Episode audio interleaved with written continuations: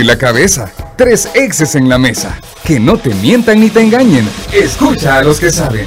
El único programa con personas que han vivido el deporte rey. Escúchalos. De lunes a viernes de 12 a 1 de la tarde. Por Sonora FM 1045. Síguenos en nuestras redes sociales como los ex del fútbol. Los ex del fútbol es por cortesía de Dolocrim de Laboratorios Suizos. Super Selectos. El equipo y tecnología utilizada para la transmisión de los ex del fútbol es patrocinada por NLA Technologies. Hola, ¿qué tal? Buenas tardes, bienvenidos a los ex del fútbol en este día miércoles 16 de marzo. Tenemos mucho que comentarle en este día en cuanto a temas futbolísticos. La resolución de los equipos de Firpo y Club Deportivo Águila. Tendremos invitado especial a quien lo voy a presentar antes de darle la bienvenida también a nuestros eh, compañeros y es precisamente el licenciado Alexander Portillo, a quien le damos la bienvenida, miembro también, representante legal de la Asociación de Futbolistas de nuestro país. ¿Qué tal? ¿Cómo está? Muy buenas tardes, muchas gracias por la invitación. Es un placer para mí poder acompañarlos en esta tarde y pues estamos muy bien y, contentos de, poder platicar un poco. Sobre todo en cuanto a temas legales, la resolución de FIRPO, porque fue el licenciado Alexander quien llevó a cabo esta resolución, así que es importante conocer de primera mano los términos, si hubo algún tipo de condiciones también de parte de la federación y de la primera. Manuel, ¿cómo está? Muy bien, muy bien y agradecido también, aparte de que yo esté agradecido con con, eh, la invitación de, quienes nos acompañan ahora para tocar el tema de Firpo. Eh, yo creo que los más agradecidos son los jugadores al final, porque dentro. Exactamente, aparte de que yo esté agradecido, por eso te digo, aparte de que yo esté agradecido, al final los más favorecidos son definitivamente los jugadores, porque como platicábamos en programas anteriores, eh, de una u otra forma, el efecto colateral hace que eh, el equipo, a ver, hablamos de que las planillas eh, pueden llegar a formar parte hasta del 50% incluso, o un poco más, de, dependiendo de, la taquilla, dependen de la taquilla las planillas de los equipos, ¿no? Entonces, en ese sentido, de los jugadores, desde ya estoy seguro que están agradecidos. Profe, ¿cómo está? Buenas tardes. Hola, ¿cómo está Diana, Manuel, a todos los, los que nos escuchan a través de Radio Sonora y las plataformas digitales? Y bueno, como ya iniciaste, tenemos invitado de lujo a Alexander Portillo, quien ah, como abogado ha ganado un caso en el, ámbito deportivo que ha sido de mucha relevancia. También, como ya lo mencionó Diana, es representante legal de la Asociación de, Futbolistas Profesionales aquí en, en, nuestro país, que vamos a pedirle enseguida, una vez terminemos, a ver si nos agenda ahí para que que nos acompañe él y, parte de la Junta Directiva de los jugadores para que podamos abordar la temática en ese sentido, cómo va desarrollándose la asociación. Ahora hablaremos de un caso en específico y que también ha generado, digamos, revuelo por el tema de repente que se piensa, ¿verdad? Que el pelear esa resolución puede tener una connotación de estar avalando eh, los incidentes que sucedieron al Sergio Torres y también vamos a hablar de eso para saber separar esas circunstancias en el aspecto legal y, los procesos que se deben de seguir y luego en relación a los hechos, ¿verdad? Para que entendamos la diferencia de una cosa y la otra y no se malinterprete, ¿verdad? Pues obviamente cada uno está en la libertad de hacer su juicio de valor sobre todas estas circunstancias. Algunos estarán de acuerdo, eh, pues obviamente como lo manifestó Manuel, en términos eh, de quienes se benefician, eh, seguro estarán contentos por los beneficios colaterales que trae la, decisión en sí. Eh, como consecuencia lógica habrá gente que no está de acuerdo en estas circunstancias porque piensan que, vamos a ver, apelar al caso, luego la resolución es estar avalando los hechos de violencia. Es inhumano, ¿no? Entre comillas, y, son cosas diferentes. Y, exacto, y creo que, eso va a ser muy buena oportunidad para que aclaremos, marquemos esa diferencia. Y claro, es que eh, darle cabida a esta parte no, no tiene nada que ver con qué es lo que sucedió y la responsabilidad de, de quienes tuvieron que haber actuado en determinado momento el día de partido. Como, como se enterará la gente, me he pasado de este lado porque definitivamente es la cancha del profesor. así, que, así es que aquí nosotros vamos a estar prestando atención, Diana. Sí, nosotros escuchamos. Recuerden de que esta situación del ingreso de las aficiones al escenario deportivo fue el 19 de febrero en el Sergio Torres Rivera. Eh, hay precisamente el suscrito que presentó la Comisión de Apelaciones de la Federación. Aquí lo tenemos precisamente. Vamos a leer algunos puntos que creo que son lo más importante, en donde entra el licenciado también aquí a cuenta, que es el punto número 2, a las 9 horas 33 minutos del día 1 de marzo. Eh, fue presentado a la Comisión Disciplinaria de la Federación, escrito firmado por el licenciado Douglas David Alexander Portillo Montes en su calidad de apoderado especial de la Asociación Deportiva Luis Ángel Firpo, tal como lo comprobó con el testimonio de escritura. Y en dicho escrito, el apelante expresó el que la Comisión Disciplinaria omitió lo establecido en el artículo 23, inciso 6, y el artículo 23A de las bases de competencia de la primera división. Eh, con estos eh, argumentos o la apelación que usted puso, eh, licenciado, establecidos en dichos artículos, ¿en qué se basó para apelar de esa forma? bueno, lo que sucede es esto, la comisión disciplinaria para poder conocer de estos hechos y tal como eh, también el, eh, la, comisión, este, el tribunal de, apelaciones lo, resolvió, tenía que eh, cumplir dos requisitos. ¿Cuáles esos requisitos eran? Pues uno de ellos era el hecho de que los hechos fueran incluidos, y creo que eso bastante se estuvo hablando, fueran incluidos dentro del el reporte arbitral.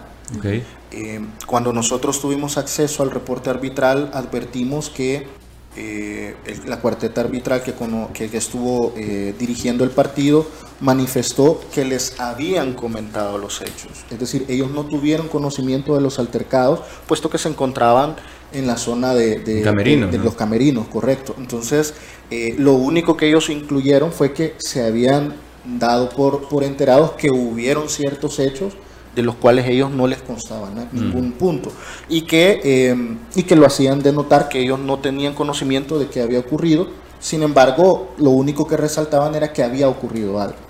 Partiendo de esa situación... Y que vale, perdón, vale la pena resaltar que no es, no es, no es culpa, si vamos a echar culpa, no es culpa de un árbitro no darse cuenta, porque está en, en, en medio de de, del partido y está en un, en, una, en un, tiempo de descanso, definitivamente. Es correcto. Y al final eh, lo, que, lo que conlleva esto es el hecho de que no se había cumplido ese requisito. Además del hecho de que para la forma, para los artículos que en la comisión disciplinaria había utilizado, otro de los requisitos que se pedía era de que si en todo caso se iba a aplicar esas sanciones fuera uno de los equipos involucrados el que solicitara se aperturar una investigación y como tenemos conocimiento, ni Águila ni Firpo habían hecho ninguna solicitud respecto a ningún tipo de, investigación posterior. Entonces, ausencia de esto, no tenía eh, la comisión disciplinaria facultades para conocer estos hechos.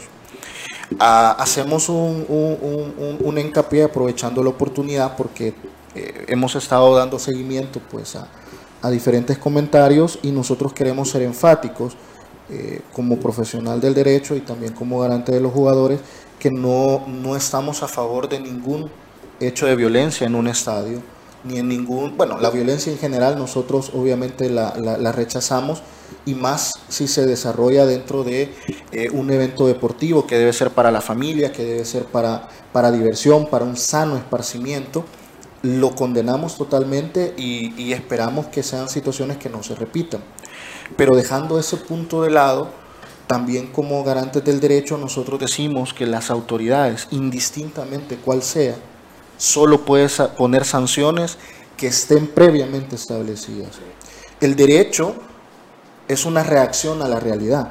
Siempre va a surgir todas las leyes, de hecho ustedes ven las leyes más, incluso más modernas, hasta incluso le ponen la ley fulanito de tal. ¿Por qué? Porque sucede un hecho lastimosamente en la sociedad que hace entender que quizás las leyes no están como deberían estar. Entonces, tal vez el llamado puede ser a que este tipo de hechos de violencia tal vez no están de la manera eh, sancionada que debería ser o reglada de la que debería ser. Pero eso ya es un tema de discusión aparte. Aquí lo que tocaba era ver cuál era la sanción que le aplicaba a los equipos y la sanción que le aplicaban no era la que les habían impuesto inicialmente. Dentro del documento hay algo también que me llama la atención. Dice, para el presente caso, no obstante, es el literal número 3, eh, que los argumentos que plantean la apelación no son suficientes. Esta comisión advierte deficiencias dentro de la misma.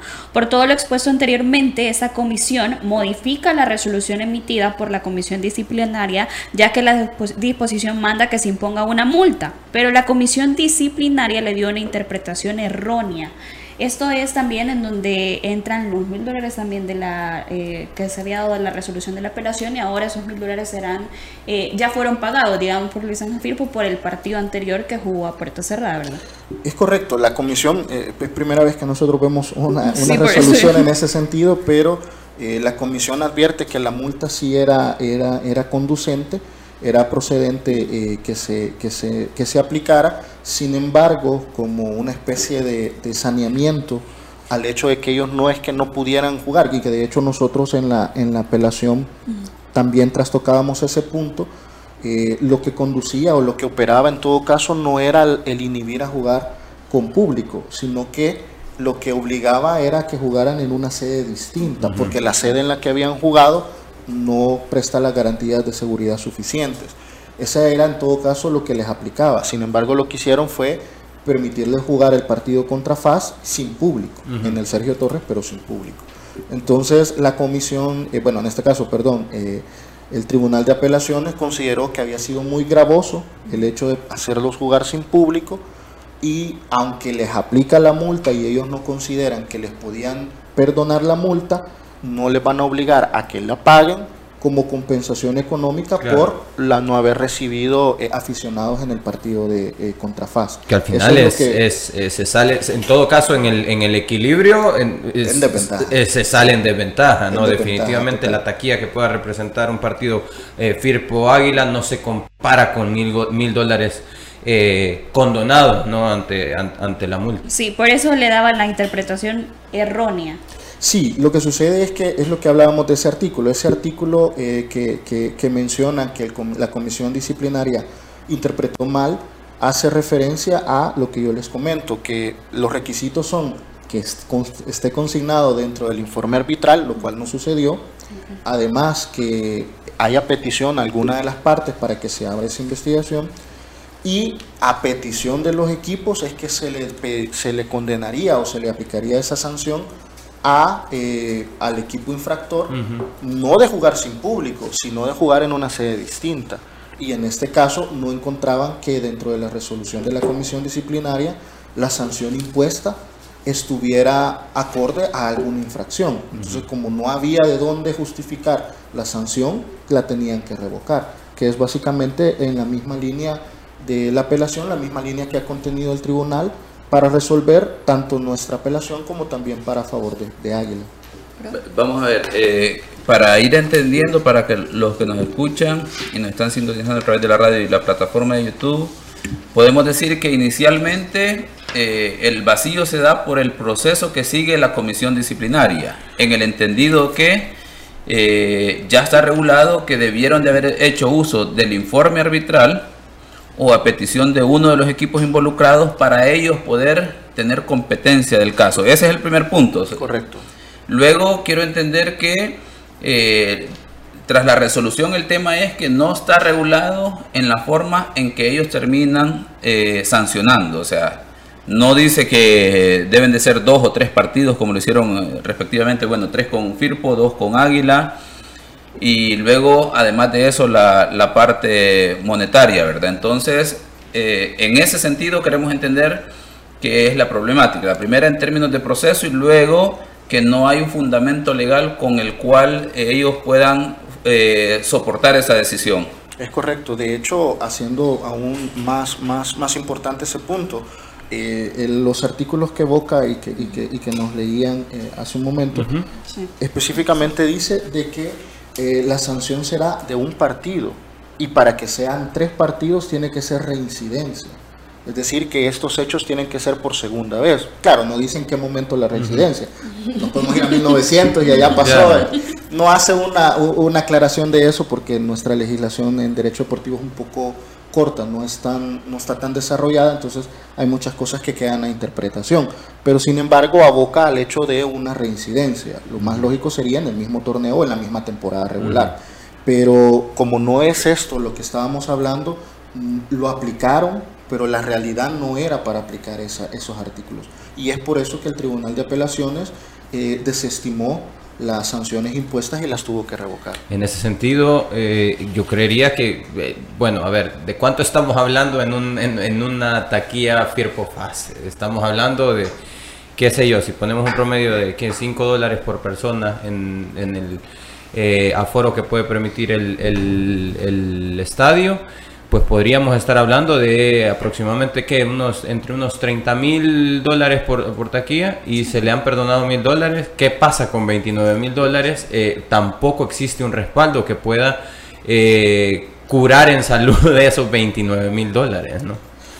Haciendo, haciendo nada más, cuantificando los daños de una ejecución de la ley eh, que no existía, ¿no? Sí, en este caso es bien, bien importante porque nuestra legislación deportiva tiene ciertos vacíos que, por ejemplo, en mi trabajo ordinario en el área judicial no los tendríamos. Por ejemplo, si una autoridad a mí me impone una sanción administrativa, mientras esta sanción administrativa no es firme, es decir, yo todavía tengo derecho a recurrir, esa, eso no se ejecuta, a mí no me lo cobran. O si es una situación que va, que va a modificarse, yo puedo pedir lo que en derecho se llama la suspensión del acto. Entonces, la administración o en este caso la autoridad que me está sancionando no me puede obligar a cumplirla hasta que se resuelva la sentencia, porque puede suceder lo que nos ha ocurrido, que viene el Tribunal de Apelaciones, revocó una, una, una sanción, pero ya tuvo efectos, ya generó un daño, que ese daño ya quedó marcado. Eso nuestra, nuestra legislación deportiva todavía no lo contempla, todavía hay muchas cosas que, y este tipo de situaciones lo que nos demuestra es que hay mucho todavía que trabajar. Nosotros eh, desde, desde, la Asociación de Jugadores siempre estamos tratando de proponerles que esto vaya generándose, se, vaya, se abran canales de comunicación para entrar a analizar tanto a los árbitros, por ejemplo, en este caso, yo consideraría que eh, lo del dictamen de un árbitro tiene que tener otros elementos que puedan apoyar, hoy más con el tema eh, audiovisual, que pueda trabajarse más de la mano para que lo que el árbitro, como tú decías, eh, él no tenía culpa de estar donde tenía que estar, él tenía que estar en los camerinos, no tenía que estar en el terreno de juego. Sin embargo, la legislación deja esos vacíos que obviamente solo nos damos cuenta hasta que pasan los hechos. Hoy ya pasó un hecho que nos abre el debate a ver cómo podemos modificar, porque esta situación, como yo les digo, si nosotros aplicáramos el derecho común, eh, no, no, hubiera sucedido. Esa sanción que se notificó un viernes no tenía por qué haberse aplicado para el partido del sábado, esperando el derecho de que tenían los equipos a eh, presentar un recurso, que pudo ser positivo como al final sucedió. Y en este caso hubiéramos estado que Firpo no iba a jugar nunca sin afición y nunca hubiera tenido una afectación económica que al final la tuvo. Pero vuelvo al punto, como esta es la ley que nosotros tenemos, tampoco puedo decir que la comisión, ni la disciplinaria, ni el tribunal, ni la federación actuaron mal, actuaron de acuerdo al marco normativo que tenemos. La comisión impuso la sanción como ellos consideraron oportuno. Firpo presentó la apelación en, los días que podía presentarla y lastimosamente generó que jugaran sin afición un día, Pero Ahora bien, a mí me encantaría también poder entrar en el, tema eh, popular del asunto, ¿no? Porque en cuanto al, tema popular, sí existen expresiones, como bien mencionaba, eh, sí existen expresiones acerca de que eh, todo este tema de apelación y de la no sanción o quitar las sanciones eh, es, es, un tema inhumano porque al final no, lo, que se está haciendo es no velar por la seguridad de los estadios. Eh, yo quisiera en todo caso pues entrar en ese tema porque no, a, mí, a mi juicio no tiene absolutamente nada que ver y si vamos a buscar culpables en ese sentido, en todo caso la culpa es del hecho de que no existieran leyes antes de esto, como bien nos explicaba eh, Alexander antes, eh, pues que no existieran leyes antes que pudieran regir hechos, que, estos actos no se dieran bajo la normativa de la ley, ¿no? Porque no existía una ley eh, que como para poder ejecutarla sobre esto. Entonces, En todo caso, la responsabilidad es de que, no, de, de que nuestra normativa o nuestra legislación, como bien mencionan, eh, no, no, no, pudiera acaparar esos, esos, esos vacíos. Sí, y creo que también las críticas van en base al desconocimiento que muchos podemos tener, por eso es importante su visita al licenciado, porque sí hay, hay un marco legal que se debe respetar, hay una apelación que se debe respetar también, y aquí, como lo mencionábamos al inicio del programa, no vamos en cuestión a que... Eh, que si esos aficionados que ingresaron al escenario, si les podemos llamar, porque para mí llegaron a hacer un relajo que no tenían que, ejecutarlo, eh, pero ellos no son parte tampoco, si lo vemos de esa forma, del equipo. Y también si ve, como nosotros lo analizamos el día que pasaron esas situaciones, todo el entorno, los más afectados al final es el jugador. Definitivamente, y es parte de la preocupación que nosotros teníamos porque eh, bueno, al afectar económicamente un equipo en un, en, un, fútbol como el nuestro, que es tan, eh, tan corto económicamente, pues que cualquier situación eh, que afecte el bolsillo del equipo directamente va a afectar el pago puntual, si es que lo llega a ver, de, de, los salarios de los jugadores, de los honorarios que ellos perciben. Entonces eso se vuelve bastante preocupante y del hecho eh, eh, entendemos nosotros la euforia mediática que se genera un hecho de violencia que yo creo que, y me alegra ver que nuestra, nuestra sociedad lo sigue viendo como algo negativo, pero incluso esto sucedió en México. Ustedes recordarán, después de los aún más horribles hechos que, que, acontecieron allá, empezaron la, la, la, la forma mediática a decir ya México lo va, incluso haciendo números de selecta, de ver si nosotros nos, colamos al mundial, eh, porque lo van, a, lo van a expulsar de la FIFA, de ahí decían que iban a expulsar al Querétaro, es decir, empezaron con una serie de, de, sanciones que, van desde el corazón, pero como lo decías, o sea, al final... Eh, al final hay un derecho que, que, es lo que van a aplicar. Y cuáles fueron las sanciones. Si nosotros vemos lo que los medios hablaban de posibles sanciones, incluso medios eh, fuertes de México, que les tienen que poner estas sanciones, que le tienen que poner estas sanciones. A las sanciones que terminaron recibiendo el equipo de Querétaro, que fue perder los tres puntos, etcétera, etcétera. Expectativa versus realidad. Exactamente, pero ¿por qué? Porque la normativa era lo que permitía. Y yo creo que como, como, como seres humanos siempre debemos de obligar a que una autoridad, no importa quién sea, gobierno, juzgado, eh, colegio, federación, lo que sea, solo nos puede aplicar las sanciones que previamente estén establecidas. Si las sanciones no están bien, analicemos.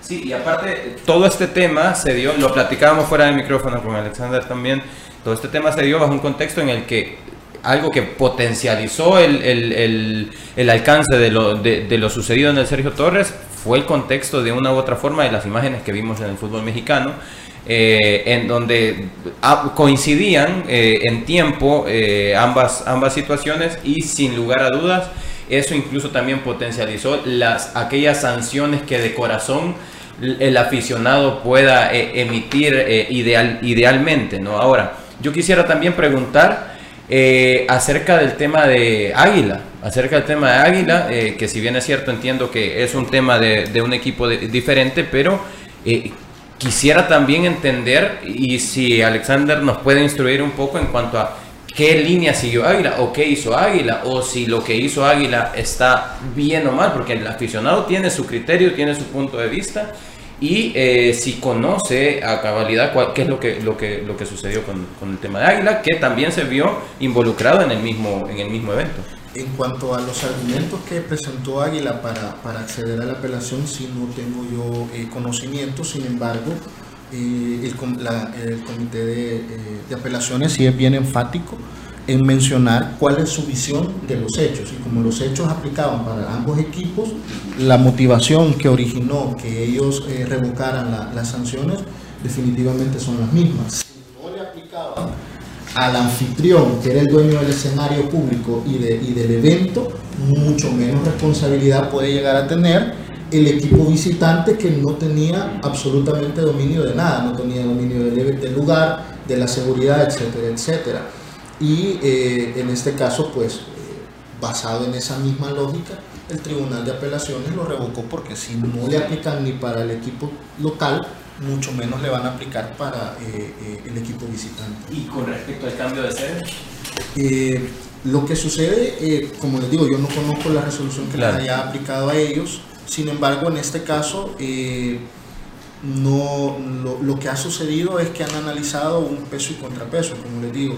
Ya hubo una, una, fecha en la cual surtieron efectos las sanciones y por eso es que ya no modificaron, no recondujeron si estuviéramos en un derecho común, muy probablemente lo que hubiera podido pasar es que ellos hubieran dicho, comisión disciplinaria no era esta sanción, pero pudo haber sido esta. Pero como ya habían habido efectos del anterior, ya sería muy gravoso un solo modificarla, ¿verdad? Sino que lo más sano fue revocarlas y ya no afectar más al equipo. En el mismo documento, hablando de la situación de Águila, ya que podemos aprovechar de usted. eh, dice, en cuanto al escrito de la apelación presentado por Águila, el club argumenta en derecho de defensa y el debido proceso que existe una disposición que hace referencia a que las partes deben de tener la oportunidad de ejercer su derecho de defensa y, audiencia. Para el presente caso hay una interpretación errónea nuevamente por parte de la comisión disciplinaria, ya que eh, aplicaron una multa y aplicación de una sanción que no corresponde a la Águila,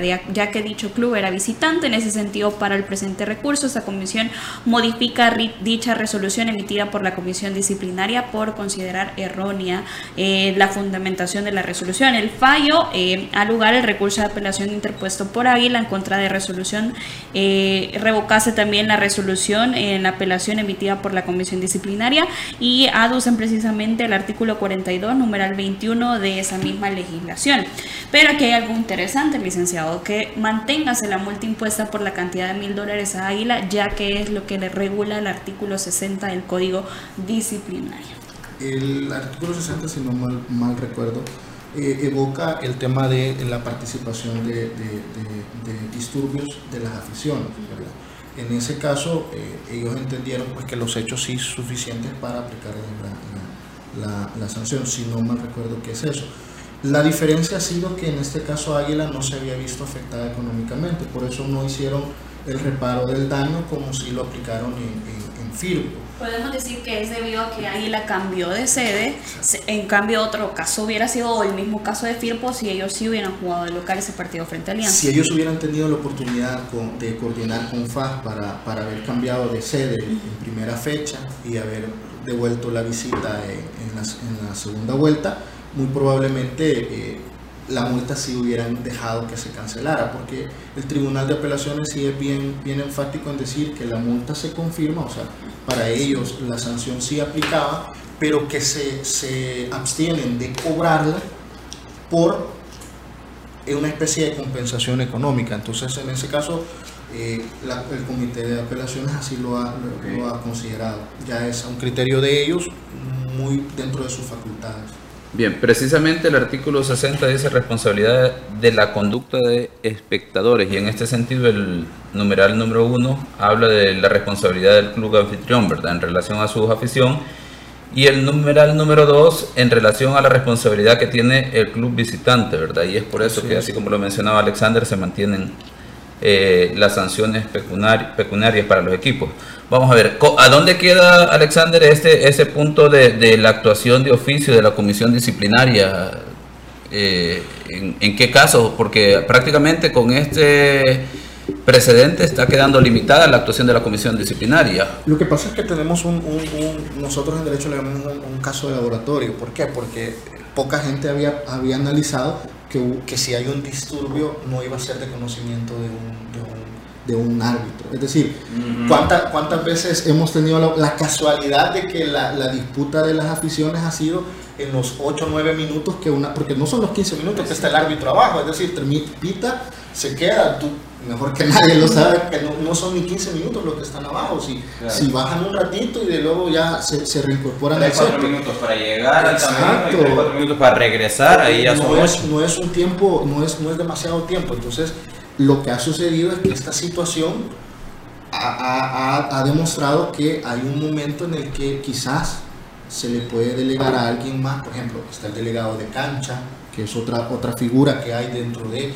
están las cámaras, ¿verdad? Cuando hay asistencia de esto, hay otro, otras figuras a las que tal vez se les podría delegar esa posibilidad de que al momento de rendir informe, la comisión también los pueda tomar en cuenta para incluirlo dentro de los hechos.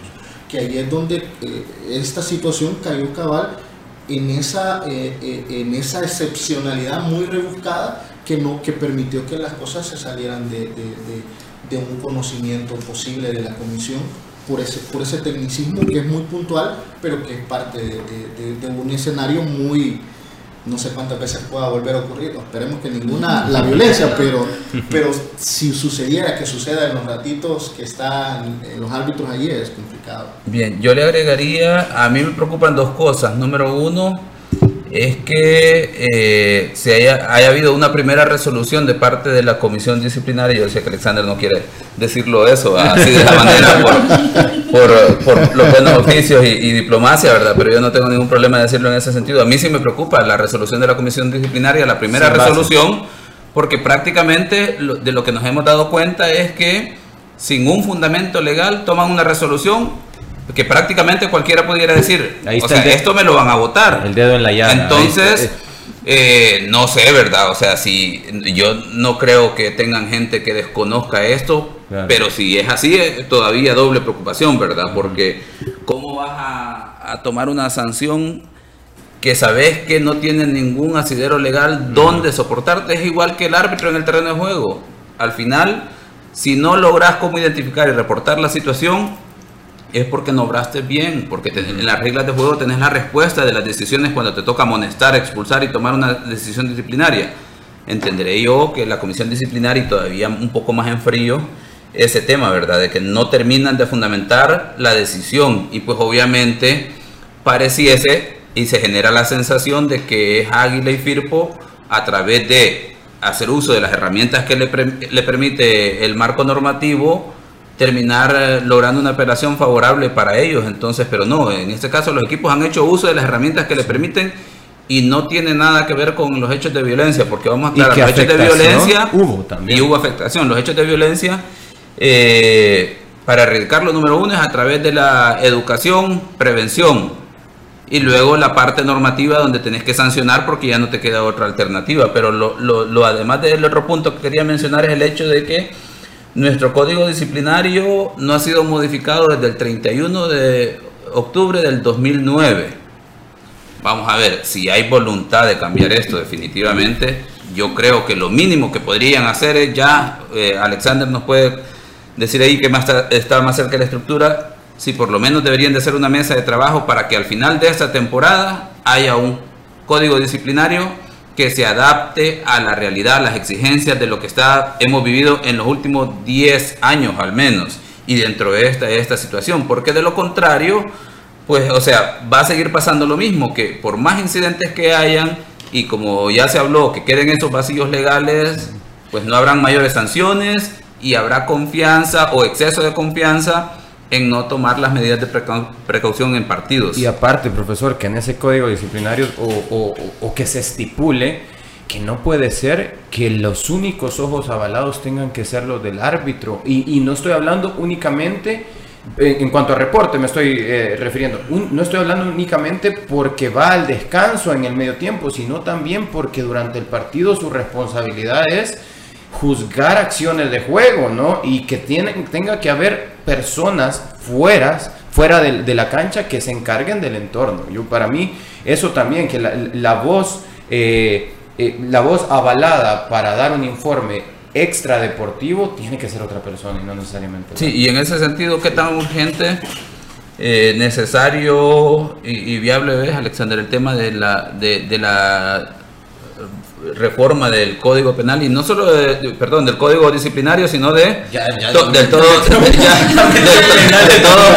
de todo el marco normativo eh, en, materia deportiva.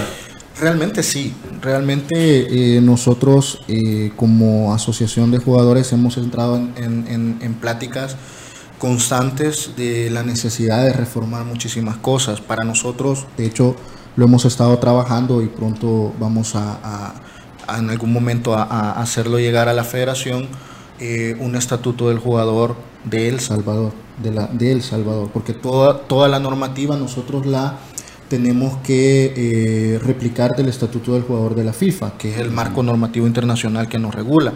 Sin embargo, ustedes saben que las características del fútbol salvadoreño son muy, pero muy ad hoc, muy particulares, dos torneos cortos y las interpretaciones son muy, muy variantes y no siempre muy favorables a veces para el jugador. Entonces, hay una gran cantidad de vacíos que obviamente se han ido generando a raíz de que el fútbol, gracias a Dios, ha ido desarrollándose, cada vez es más técnico, cada vez es un poco más profesional en la práctica, pero el tema de la legislación, todos los ámbitos, no solo el tema disciplinario, sino como les digo, el tema normativo de regulaciones, los equipos no tienen ni siquiera reglamentos internos, internos salvo dos, tres, cuatro, cinco, dos, tres equipos. Entonces, en fin, todo el tema organizacional de regulación del derecho deportivo nuestro, del fútbol, sí está un poco eh, corto y, obviamente pues si, si, esto genera el debate para empezar a, legislar un poco más, pues para mí es positivo. Bueno, licenciado, le agradecemos por tomarse el tiempo, por visitarnos y hablarnos de este tema que creo que es muy importante. Y también eh, yo quiero que le haga la invitación a los futbolistas a que se unan a la asociación porque es tan importante que el gremio se una para hacer valer también sus derechos. No, nuevamente les agradezco pues a todos ustedes por la invitación. Ha sido eh, muy grato poder compartir con ustedes y a los jugadores profesionales de cualquiera de las divisiones siempre les hacemos el llamado a que formen parte de la asociación. El único objetivo de nosotros es apoyarles, es defenderles en, cada uno de sus derechos eh, que ustedes tienen como profesionales del fútbol, ayudarles a dignificar su carrera y pues ustedes saben, los que han tenido la oportunidad de que les hemos apoyado, saben que no los dejamos solos hasta que toda la situación sea resuelta. Así es que les instamos a que se aboquen a la asociación, que van a ser siempre bien recibidos. Y Firpo morir. es el licenciado Perdido quien está con nosotros, representante de la Asociación de Jugadores, y también quien lleva a cabo la apelación de Luis Ángel Firpo para la resolución, así que Firpo ya va a poder jugar y Vamos, Vamos a hacer una pausa, al regresar tenemos más en los. Esta es una cápsula de destinos del fútbol, gracias a Copa Airlines. El Estadio Olímpico Metropolitano es un estadio multibusos ubicado en San Pedro Sula, Honduras. Fue terminado el 25 de septiembre de 1997 e inaugurado el 5 de diciembre de 1997 por motivo de los sexto Juegos Centroamericanos. Además, es el estadio olímpico más grande de Centroamérica y el Caribe. Cuenta con una capacidad para 37 mil personas y su césped es natural un estadio para el uso de la liga local y entre lo más relevante, albergó el Campeonato Sub-17 de la CONCACAF de 2015. Puedes viajar a Honduras y disfrutar de uno de los estadios más grandes, viajando por Copa Airlines. Puedes reservar tu vuelo ingresando a www.copaair.com y disfrutar de cada uno de los destinos apoyando a la selecta. Esta fue una cápsula de destinos del fútbol, gracias a Copa Airlines. Los ex del fútbol. Regresamos.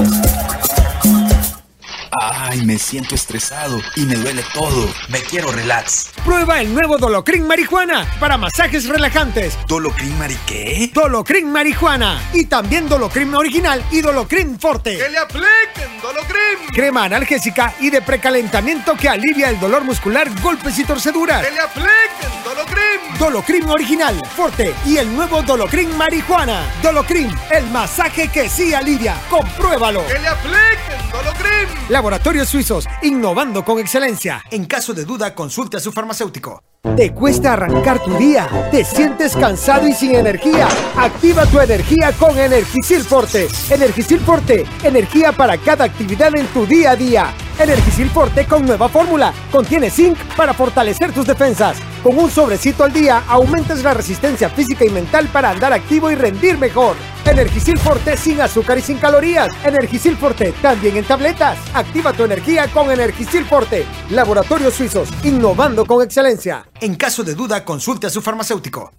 Ay, me siento estresado y me duele todo. Me quiero relax. Prueba el nuevo Dolocrin Marihuana para masajes relajantes. ¿Dolocrin Mari qué? Dolocrin Marihuana. Y también Dolocrin Original y Dolocrin Forte. ¡Que le apliquen Dolocrin! Crema analgésica y de precalentamiento que alivia el dolor muscular, golpes y torceduras. ¡Que le apliquen Dolocrin! Dolocrim original, Forte y el nuevo Dolocrim marihuana. Dolocrim, el masaje que sí alivia. Compruébalo. ¡Que le apliquen Dolocrim! Laboratorios Suizos, innovando con excelencia. En caso de duda, consulte a su farmacéutico. Continuamos con los ex del fútbol. Con más de los ex del fútbol. Gracias por su sintonía. La invitación para que pruebe el nuevo Dolocrin Marihuana, Dolocrin Marihuana para masajes relajantes, alivia el dolor muscular, golpes y torceduras. Que le apliquen Dolocrin Marihuana de laboratorios suizos. Y también si a usted le cuesta arrancar su día, se siente cansado y sin energía, activa tu energía con Energisil Forte ahora con zinc para fortalecer tus defensas. Con un sobrecito al día de Energisil Forte aumenta la resistencia física y mental para andar activo y rendir mejor. Energisil Forte no contiene azúcar. Activa tu energía con Energisil Forte, calidad de laboratorios suizos. Y vamos a continuar hablando ahora de un legionario, que es el caso de Alexander Larín con su equipo de comunicaciones, que estuvo a punto de pasar a semis. El equipo Chapín igualó en el marcador 5 por 5 al New York City en el global, pero por la regla del gol de visitante, el cuadro de la MLS clasificó a las semifinales de la Conca Champions, Manuel.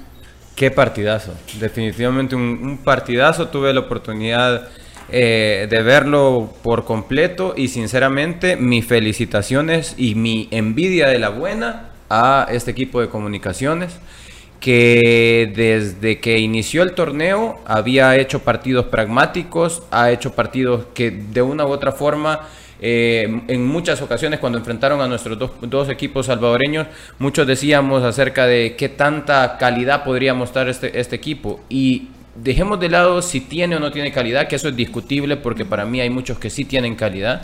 Dejemos de lado eso, lo que hace para conseguir resultados. Y ayer, si también, ahora que estamos en términos de normativas y todo, si la normativa estuviera actualizada también en CONCACAF, este equipo no hubiera quedado fuera por lo menos en los 90 minutos, ¿no? Porque el gol de visitante solamente está contando doble, únicamente, o bueno, está contando doble, sigue contando doble ahorita en CONCACAF, eh, profesor. Eh, tal vez el tema es que las reglas de juego te permitan, te permiten las dos opciones. Ok. Entonces eh, como siempre, ¿verdad? Los europeos sí lideraron ese movimiento y han generado esta situación eh, para hacer una referencia a ese partido entre PSG, Real Madrid y luego Real Madrid, PSG. Tiene mucho que ver quién haya pasado a la siguiente ronda como consecuencia de la diferencia que marca que marcaba antes el gol diferencia y ahora no contó en esta serie. Para el partido de la Liga de Campeones de CONCACAF es una situación que todavía está presente ahí, ¿verdad? Ese gol diferencia que es el que prácticamente clasificó al equipo de la MLS y, dejó al equipo Chapimber. Así es, y, dentro del, juego en sí, eh, la competencia que hubo eh, en campo, eh, comunicaciones vino de atrás para adelante y no solo hablo de, de que en el partido al final remontó, sino que toda la historia de los dos partidos la historia cuenta que el New York City pues estuvo arriba durante la, el ¿qué? 70% de la serie.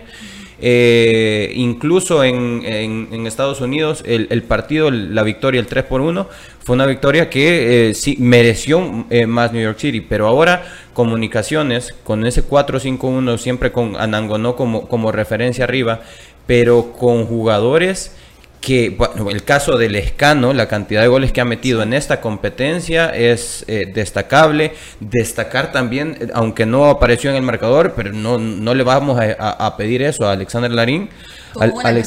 Tuvo una, que estrelló en el poste. tuvo asistencia de gol, tuvo varios centros, eh, ejecuta toda la pelota parada. Eh, está teniendo eh, una actuación destacable en el equipo. Eh, aparte de eso, lo de Contreras, el golazo de Contreras desde fuera de área de primera la toma con la zurda, con su pierna amenazada, pero pareciera ser que lo había practicado una vida entera ese tiro porque dejó parado incluso también al, al portero.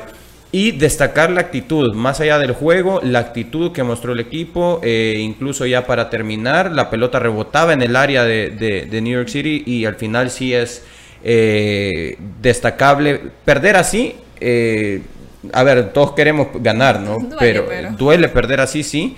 Pero al final llegas al camerino con la satisfacción de haber hecho las tareas, ¿no? De haber, la satisfacción del deber cumplido. Profe Elmer, ¿qué le falta a los equipos salvadoreños para emular lo hecho por comunicaciones.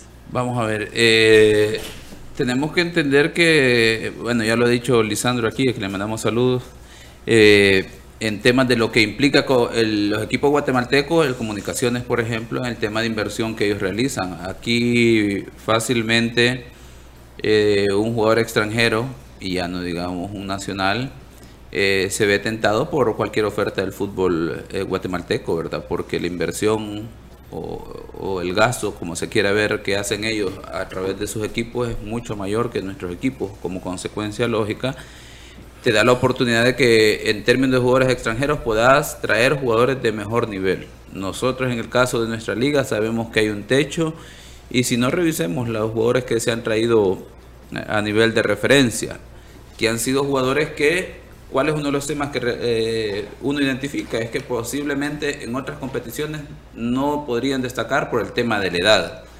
En cambio, Guatemala, pues obviamente pueden tener ese tema en cuenta, pero obviamente el nivel, el ritmo del jugador es importante para ellos porque tienen cómo pagar a ese jugador. Eso es número uno. Y número dos, eh, para todos los que hemos tenido la oportunidad en alguna manera de pisar un terreno de juego de, de Guatemala hay una gran diferencia. Solo ver la cancha del Mateo Flores, cómo rueda la pelota, pues eso ya estás viendo condiciones diferentes a las que ves acá. El del Chela, por ejemplo. O, sea, las condiciones que tienen los rojos del municipal, en los entrenamientos, su propio gimnasio dentro del mismo escenario.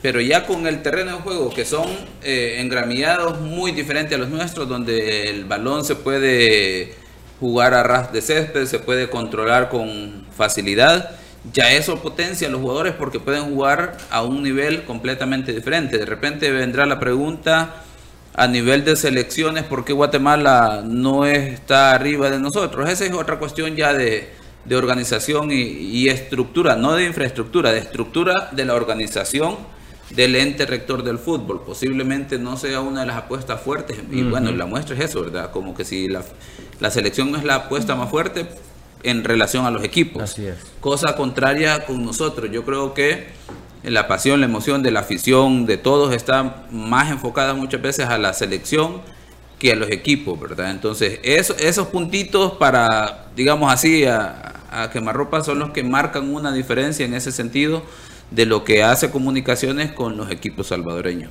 Bueno, también eh, otra de las temáticas es en cuanto a temas de la selección nacional. Eh, antes estaba revisando también eh, la victoria de la selección de la selección sub-20 de la mayor, sí, de que tuvo en interés cuadra frente a la selección mayor también con victoria de la selección sub-20, si no me equivoco. No sé si el señor productor me puede comentar acerca del resultado, cómo quedó el encuentro. Nelson Bonilla vuelve a la selección 3-0 a favor de la sub-20, ¿verdad? Sí, de la mayor. 3-0 a favor de la selección mayor, este partido de interés cuadras, en un escenario que siempre hablamos que es muy bonito para disfrutar de los partidos, que es el estadio de la Universidad de El Salvador. Eh, Manuel, Nelson ¿Sí? retorna a la selección. Ahí está precisamente eh, los tantos de, de Kevin Reyes, Lisandro Claros y Cristian Hill. Pues definitivamente que esté Nelson Bonilla siempre es una buena noticia, más allá de que tiene detractores, hay que, hay que decirlo así, tiene detractores, gente que, que no necesariamente lo, lo, lo lo postula como el 9 de la selección en lo personal y creo que dentro del ámbito del fútbol eh, es necesario contar con un 9 de raza y él es un 9 de raza. Él nació siendo centro delantero y es eh, centro delantero y siempre va a ser necesario también contar con alguien así. En, en la selección. Eh, entiendo que ayer jugó como titular Brian Paz en esa posición, en esa, en esa en esa eh, posición como número 9 ante la selección eh, sub-20. Eh, y la verdad es que sí nos hace, siempre nos quejamos acerca de, ese tipo de jugadores. Y es un jugador a quien sinceramente yo sí algo he notado. Todas las críticas que ha recibido en su momento cuando la gente no ha querido que estén como nueve de selección, esas críticas no, no, le han importado en todo momento. Ha sido, él se ha dedicado a su trabajo y se ha dedicado a que cuando la selección lo llama, él está, cuando en su equipo lo, requieren, pues también aparece y aparece marcando goles. Profe, también eh, hay unas declaraciones del profesor Hugo Pérez a un periódico deportivo de nuestro país en donde menciona puntos importantes. Uno de ellos, el que me llamó más la atención, es en cuanto a los partidos que se vienen eh, de Jamaica y Costa Rica. Son dos partidos difíciles, menciona Jamaica bastante competitivo a pesar de que están debajo de nosotros. Tienen jugadores en ligas importantes. No será fácil, pero nosotros tenemos que aprender que cuando uno sale tenemos que ir a tratar de sacar un resultado que es un gane. Pero para eso tenemos que trabajar y quitar los complejos que uno tiene cuando sale. También menciona que va a ser importante cada partido, no tenemos que regalar nada. Eh, yo he dicho que si nos ganan es porque son los mejores, pero no vamos a regalar puntos a nadie, menciona el profesor, el Hugo Pérez. Y le voy a agregar eh, otro elemento en ese sentido, que todavía estamos en, digamos, en incertidumbre, el hecho de si va a contar con todos los legionarios por el tema de cómo se cerró frente a Canadá, ¿verdad? Eh, ojalá eh, que él eh, lo ha manifestado que se tome con la misma seriedad que se ha tomado las ventanas anteriores, por ejemplo, dentro de las situaciones a mencionar que no yo creo que aquí no tenemos ningún problema en corregir la plana cuando nos hemos equivocado, generaba gran duda si, si en la ventana anterior se había enfocado todas las baterías para el primer partido contra Estados Unidos. Sin embargo, luego con la victoria histórica allá en Honduras y luego el resultado contra Canadá, podemos decir que hubo muy buena preparación a nivel global de, la, de los tres partidos. Y ojalá que no haya exceso de confianza y, y, ese tema de la gestión que se puede hacer para esos jugadores que, con los que no se puedan contar para esta ventana por el tema frente a Canadá, ese tema eh, de ese que, ¿cómo le podríamos llamar? Escaramuza, conflicto que se generó antes del partido.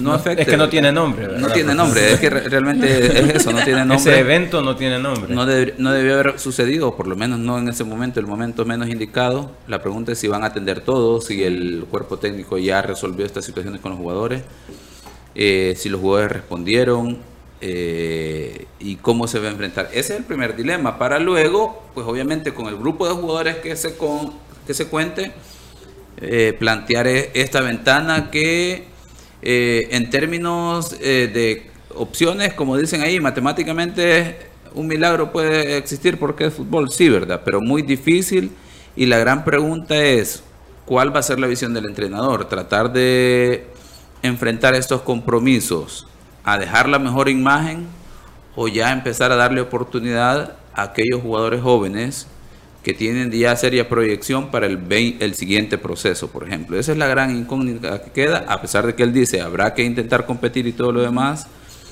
Eh, difícil, ¿verdad? ¿Cómo tirar la moneda al aire, ¿verdad? Por el hecho de que eh, es muy importante cerrar bien, dejar esa buena imagen de todo el ciclo de la octagonal, pero también uno pone sobre la mesa y bueno, eh, qué buena oportunidad para empezar a darle minutos, oportunidades a esos jugadores que querés proyectar. Y obviamente te pone en riesgo la forma en que se rege esta octagonal por, esa, por el, nervio, la falta de, experiencia en estos partidos. Y esa será la gran pregunta, ¿verdad? lo otro posiblemente tenga eh, dentro de sus planes saber administrar estos dos elementos, ¿verdad? Competir de muy buena manera, dejar eh, para cerrar el, ciclo y a la vez saber en qué momento darle la oportunidad a jóvenes que pueden tener ya proyección para el siguiente proceso. Y, ojo, rapidito, Diana, nada más, cuando veo las alineaciones y vemos la foto del, del, equipo que sale contra la sub-20 ayer, pues veo que nuevamente están eh, practicando una línea de tres, ¿no? Porque veo también, veo a Quiero ver si ha hecho la tarea. ¿Ve quién está agregado ahí en ese 11? ¿Claros? No, hay alguien que no estaba dentro de la convocatoria es Cristian Aguilar, si usted se recuerda, el 51 del cuadro de Isidro Metapán. salió, sí, salió de titular en este partido, me imagino que trabajó en este microciclo con el profesor Hugo Pérez. Ya es el segundo, tanto para la selección mayor como la sub-20. Eh, comentaban que al finalizar eh, la semana se iba eh, a dar a conocer ya la convocatoria oficial para enfrentar esos partidos que se vienen. Sí, así es. Bueno, bueno, línea 3, tenés razón. Está Cristian Aguilar, arriba está el caso de Brian Paz, como volantes están, lo, está eh, Marcelo Díaz. Eh, no sé de qué habrá jugado Jaime Ortiz, en todo caso puede ser como carrilero derecho, carrilero izquierdo eh, Kevin Melara. está, sí, es un 4-3-3 por lo que veo, es un 4-3-3, un, 3-4-3, perdón, 3-4-3. Y arriba veo a Cristian eh, Aguilar, Kevin Reyes y Brian Paz. Sí. Vamos también a información de última hora que se las queremos presentar a continuación. Y es que el Club Deportivo Águila ha comunicado también a través precisamente de sus cuentas oficiales lo siguiente. Menciona a nuestra novia afición, informamos lo siguiente. Este próximo domingo llenemos el Barras Afición Negro Naranja. La Junta Directiva del Club Deportivo Águila informa a la afición que el Clásico Nacional Águila frente a FAS, que se disputará el día sábado a las 7 en el Estadio Juan Francisco Barraza, se realizará sin afición visitante con la finalidad de proteger el espectáculo. Asimismo, invitamos a nuestros seguidores para que nos acompañen a este encuentro de mucha tradición en nuestro país, siempre con la disposición de cuidar nuestro estadio. Y los precios general 5, tribuna 8 y platea 18. ¿Esperábamos eso, profe? No, definitivamente que para mí es una sorpresa, ¿verdad? Eh, pareciese que entonces esta va a ser la tónica que enseguida empezarán a tomar otros equipos, ¿verdad?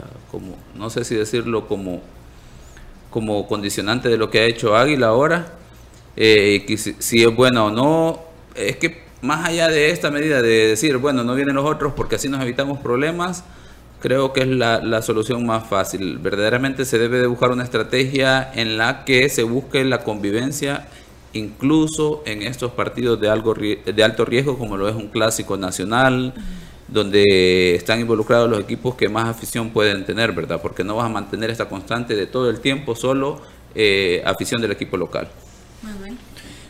Pues considero que es una, bajo el contexto en el que estamos, ya que estamos hablando, sí, me sorprende, me sorprende porque si se ha hecho tanta labor para poder jugar con puertas abiertas y todo, para el público y todo, sin embargo, creo que es una decisión dentro de lo que estábamos juzgando de humanidad, pues creo que es la decisión que va acorde a ambos, a ambos puntos. Tanto eh, si vamos a recibir afición, no, eh, no, si nos regimos bajo la ley y bajo la ley pues el castigo se ha levantado, pero al mismo tiempo estamos comprometidos con el hecho de salvaguardar la, la, la, salud y la integridad física de los que sí asisten, ¿no? Entonces creo que es la decisión que va en orden de ambas cosas, de la ley y en orden de la humanidad de las personas que asisten. Bueno, ya nos vamos a despedir. Recuerde su cita el día de mañana nuevamente a las 12 a través de las diferentes plataformas de los ex del fútbol y por supuesto a través también de Radio Sonora. Que tenga una feliz tarde.